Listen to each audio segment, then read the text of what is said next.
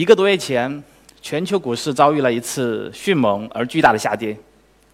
那这次下跌的始作俑者是美国股市。大家在这上在屏幕上能看到一段曲线，这是道琼斯工业指数从去年十一月一号到今年三月八号的走势图。那么曲线的前半部分呢，是持续不断的上涨，很多投资者都很开心。但是到了一月末的时候，风云突变，道指拐头向下，而且非常的迅猛。曾经一天道指下跌超过一千个点，那么受美股的影响，全球股市也开始下跌。A 股呢，上证指数在不到两周的时间内跌回了一年前的水平。那么这次下跌让很多投资者损失惨重，大家都在问，这次下跌的元凶是什么？有人提到了算法，甚至有人说这是史上第一次算法股灾。那么，这次下跌真的是由算法引起的吗？算法在这个过程中到底起了什么样的作用？我想通过我今天的演讲，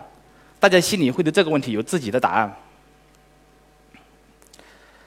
当我们说到投资，大家脑海中立马会浮现一些关键词，比如说股票、基金、房产、创业公司股权，啊，甚至还有黄金啊等等，这些都是我们现在接触比较多的投资方式。虽然投资的品种很多，投资的方法也很多，比如说有人通过技术面，有人做政策面，有人去研究股市的股民的心理，但是归根到底，投资的基础是预测。比如说，如果你对一个城市的人口流入有一个预测，预测这里的人口流入量会越来越多，那么如果这个城市的房产、城房子的土地是受管控的。那你你就可以期待房价上涨，你就可以提前买入这个城市的房产，那通过房价的上涨获利。那如果你了解一个公司的管理层，你发现他们都很能干，而且非常勤劳，那么你会期待着这个公司的，你会预测的公司的股业绩会越来越好，持续的不断走高。那么它的你就可以提前买入它的股票，从股票上涨的过程中获利。一个高回报率的投资决策需要以精准的预测作为基础，那么要做到精准的预测也不容易。越是重大的问题的预测，越需要有数据的支持，越需要有有对专业领域的知识，需要有严谨周全的分析，也从数据中发现规律，应用规律去做出预测，甚至从预测结果里面导出一个投资决策，这些都是非常有挑战的高度智力活动。以前都只有人才能完成，那么随着计算机的能力越来越全面，算法的长足发展，现在算法已经在部分的工作里面参与了进去，甚至在某些局部产生了主导作用。根据投资决策是由人还是机器做出，我们可以把投资分成两大类，一个叫做主动投资，一个叫量化投资。主动投资的决策主要是由人来主导完成的，那主动投资的代表人物巴菲特。相信大家都非常的熟悉了。巴菲特的基金在过去几十年保持了平均年化百分之二十五以上的增长率，因此他被称为股神。因为人的精力总是有限的，所以每个投资经理能够覆盖的标的数量是是非常少的。比如说，通常一个股票基金经理能够同时关注的股票大概是在二十多只左右。对于每一个股票，对每个资产，人会利用自己。丰富的知识，利用自己的经验，利用详细的推理，从全方位的去分析这个这个股票。比如说，从这个行业的前景、政策，从最近的这个技术面的情况，从股东的情况，从管理层的情况去分析，力争做出比较准确的预测。主动投资的风方式一般是比较偏艺术的，因为它是难以复制。尽管巴菲特多次在公开场合去分享他的投资心得，他的投资逻辑。但到目前为止，我们依然没有发现任何其他有人能够复制巴菲特的神奇，啊，与之相对的量化投资就完全不一样了。量化投资的代表人物是詹姆斯·西蒙斯，啊，这是一位数学家。那西蒙斯曾经管理的大奖章基金，在过去三十年里创造了年化百分之三十五的回报率，啊，超过了巴菲特。事实上，这是一个税费后的回报率，因为对冲基金的费用是非常高的。如果按照费前算，它应该是百分之七十以上，所以远远超过巴菲特哈。那么量化投资呢？因为它要借借助计算机的能力，它可以同时覆盖非常多的股票啊，成千上万的股票没有问题，而且可以在瞬间完成计算，做出投资决策。但是受限于现在算法依然达不到人的这种智力水平，所以我们对于每一个单独的标的，算法没办法做得像人那么精准的分析，所以在单个股票的预测上面，精度是稍微会是呃逊于主动投资的基金经理。但是量化投资是非常科学的。为什么这么说？量化策略是可以复制的。我可以把我的策略复制到历史上任何一个场景，去看在那个场景下，我会我的策略会做什么样的决策。我会分析那个决策是对是错，从事后来分析，就像科学实验一样，我会不断的重复，不断去调整。所以量化投资更偏科学。以前算法在量化投资里面的作用也很少，但是后来随着算法本身的发展，我们看到越来越多的身影。接下来我们看几个例子。当我们要投资的时候，我们通常要做一个决策：我们要投资哪些品种？每个品种投大概多少比例啊？这是第一个重大决策，这就是资产配置的问题。有研究表明，个人财富增长百分之九十的贡献是来自于有效的资产配置。那么目前呢，风险评价是一种非常流行的资产配置的方法。那这种方法也是因为。全球最大的对冲基金桥水基金的成功而闻名。那风险评价的核心理论是选择合适的配置，使得组合中各个资产的风险贡献相等。那怎么理解呢？比如说你这个资产里面组合里面有一种资产叫房产，那么，那么你想投百分之三十的资金去买房产，那么你就最好是房产在整个组合里面风险的贡献也是百分之三十。如果你发现房产的某一刻波动加大，它的风险贡献到了百分之五十，那么你就有必要降低房产在整个组合中的比例，从而来降相应的降低它的风险比例。以前我们是没办法这么做的，原因是我们人对于风险其实只能是定性的判断。我们说这个资产风险很高，越来越高，那到底有多高？不知道。直到计算技术的发展，让我们有机会利用数据去统计，精确的知道一个资产的风险，同时能够精确的知道一个资产和其他资产。之间的相关性，让我们可以把资产混在一起，去对冲风险，能够得到一个更稳健的增值回报。那么，也是随着桥水基金在过去几十年的业绩的这个取得非常大的成功啊，风险评价现在已经被越来越多的机构投资者所使用。过去两年，AlphaGo 应该是横扫了这个围棋界的人类高手啊。那让大家对人工智能的潜力有了一个重新的认识。那其实，在那以前，AlphaGo 背后的算法原理、机器学习里面的强化学习技术，已经被用在了算法交易里面。那算法交易一个什么问题呢？比如说，你有一笔股票，你想卖出去，那假设这个股票数量比较多，一百万股，那么你肯定不指望着一次性把它卖出，因为别人都知道你要卖，有这有个有个呃主力啊要卖股票了。赶紧，大家都提前卖，股价会迅速的下跌。那你如果真的最终卖完，你会发现你的卖的价量非常不合适。那么有没有一种方法让我把我的股票拆成很多小单，通过观察市场上其他人的行为，然后把这个股票以不同的价格合理的卖出去，最终使得我整整个的最优这个卖出价格是最优的。那这个过程和围棋其实有点类似，因为你是在一个互动的环境里面，你需要和。需要思考整个市场的参与者他们在想什么，他们会你的决策、你的行为会对他们的决策产生什么样的影响？那么这个图呢，我们可以看到，这个 T 呢是就是一个市场，里面有参与者，那么 B 呢就是这个机器人交易员，那么他要通过一个指令 A 去影响这个这个市场，比如说他可以先卖一百股，以什么样的价格去试探，然后市场会马上给他一个反馈，告诉你你这一百股有没有卖出去，啊什么样价格卖出去了。那么你这个一旦这个你的这个一百股下去之后，市场上又发生了什么新的变化？比如说有没有人又提高了价格？有没有人减小卖出的数量等等？那你又要根据这些反馈做出第二轮的决策。那利用历史数据再加上真实的和股市的互动，强化学习强化学习技术可以让机器人能够摸清楚市场参与者不同的参与者他们的风格、他们的思考逻辑以及他们的心理行为习惯。最终能够在未来能够做出一个比较合理的啊这个投资序列。大家都知道，巴菲特是一个价值投资者，他的价值投资非常有名，他总能在他总能准确的预估股票的合理价值，并且在股票价格被低估的时候买入这个公司的股票，等到价值价格恢复的时候，恢复到合理价值的时候再卖卖出。那么，其实现在已经有越来越多投资者也开始尝试用人工智能的方法，对上市公司或者对股票进行合理的估值。那么其参考的逻辑其实也是在模仿人的逻辑。大家在屏幕上看到的这个图呢，是一个航空公司的营收的分解。那么这个公司呢，它有两个收入来源，一个是货运，一个是客运。那不管是货运还是客运，又可以继续分解为国际、国内地区的。那么就在每一块子业务，又可以用一些指标来计算它的收入，比如说最重要的上座率、客座率。每一个客人贡献的这个收入啊，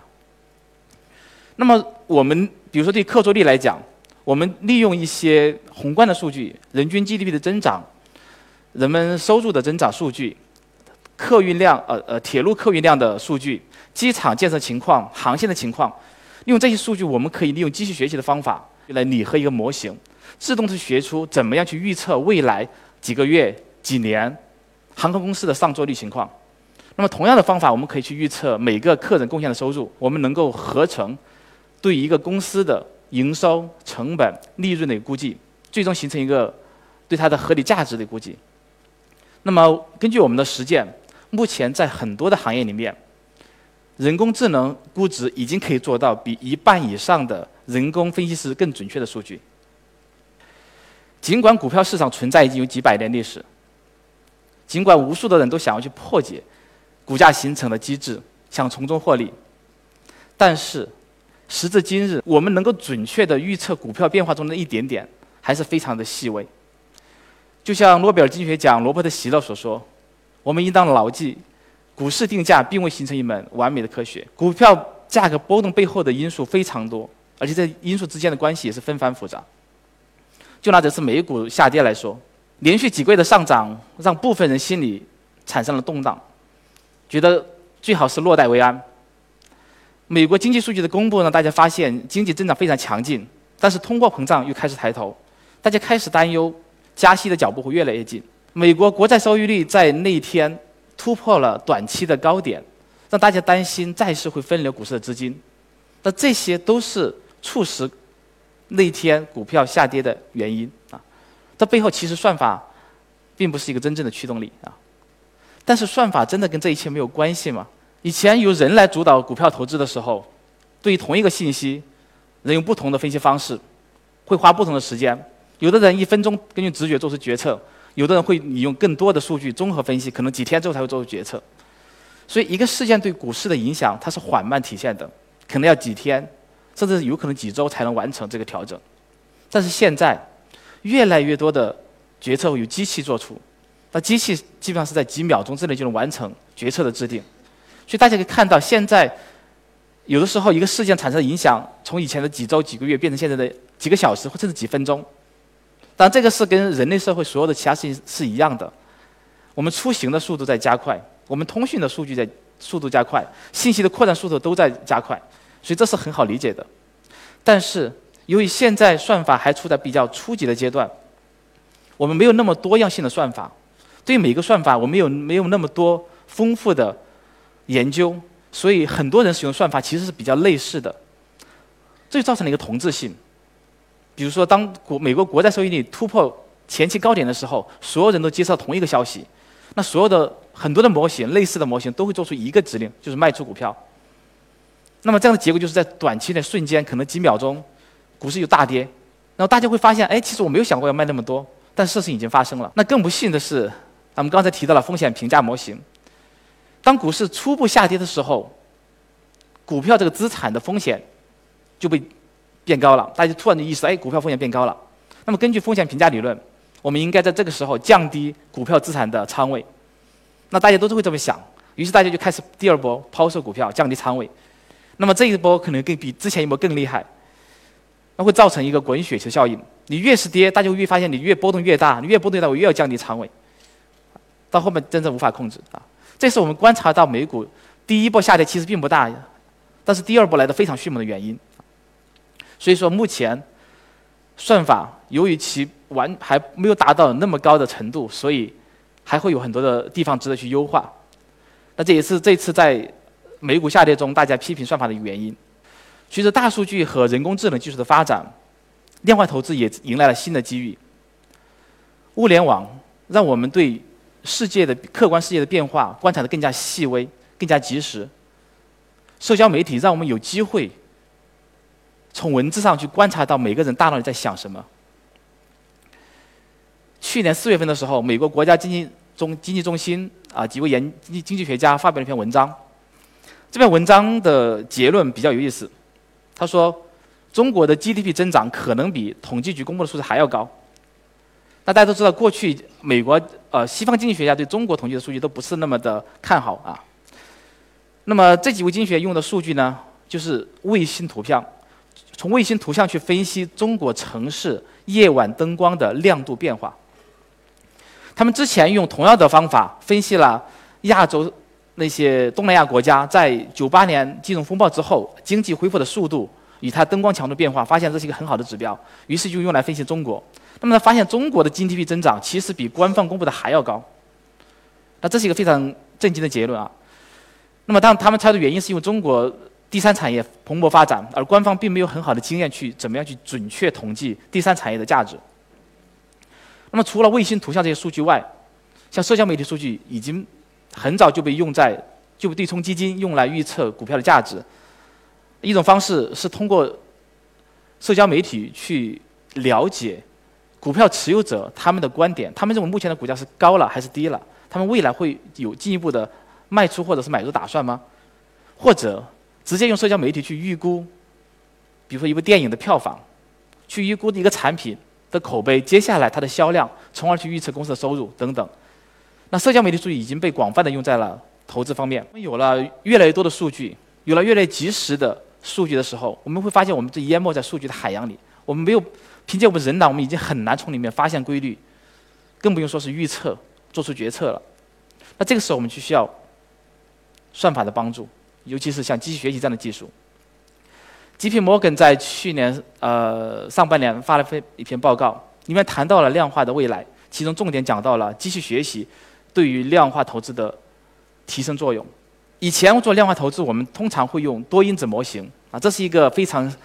呃适合于人脑理解的一种线性模型。比如说，我们要预测股价，我们会把预测股价因素总结成因子，然后把多个因子拼接起来。每个因子会有一个权重，所以这个股价的变化就体现在多个因子的加权求和之上。那么这个模型的背后的逻辑就是说，如果一个因子变化了一个增长了一个单位，那么你这个股价就应该增长它的权重那么对应的单位，这是一个线性关系。但实际上，大家知道现实生活中很多的因素之间绝不是线性的关系，非常复杂。就拿比如说美国股市对中国 A 股的影响来看。如果美股是简单的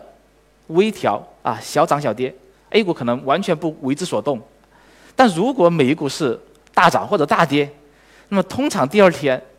A 股的开盘会有同向的波动。所以这些这不是一个线性关系，就当你的变化超过一个阈值之后，你的影响才会体现。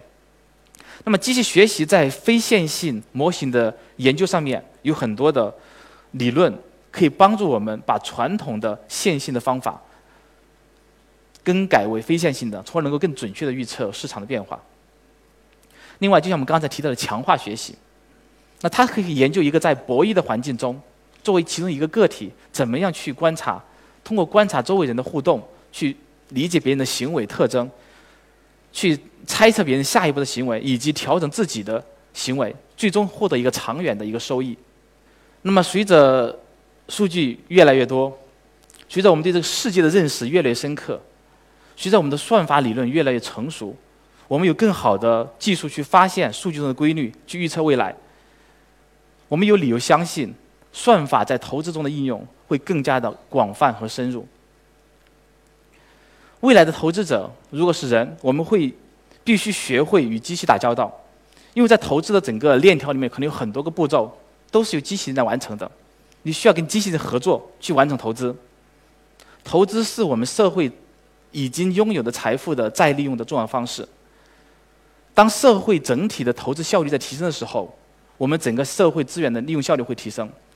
会为我们带来更多的财富。那有了计算机，有了机器人的帮助，我们的投资会变得更简单。我们不用像以前一样每天阅读几百篇的新闻，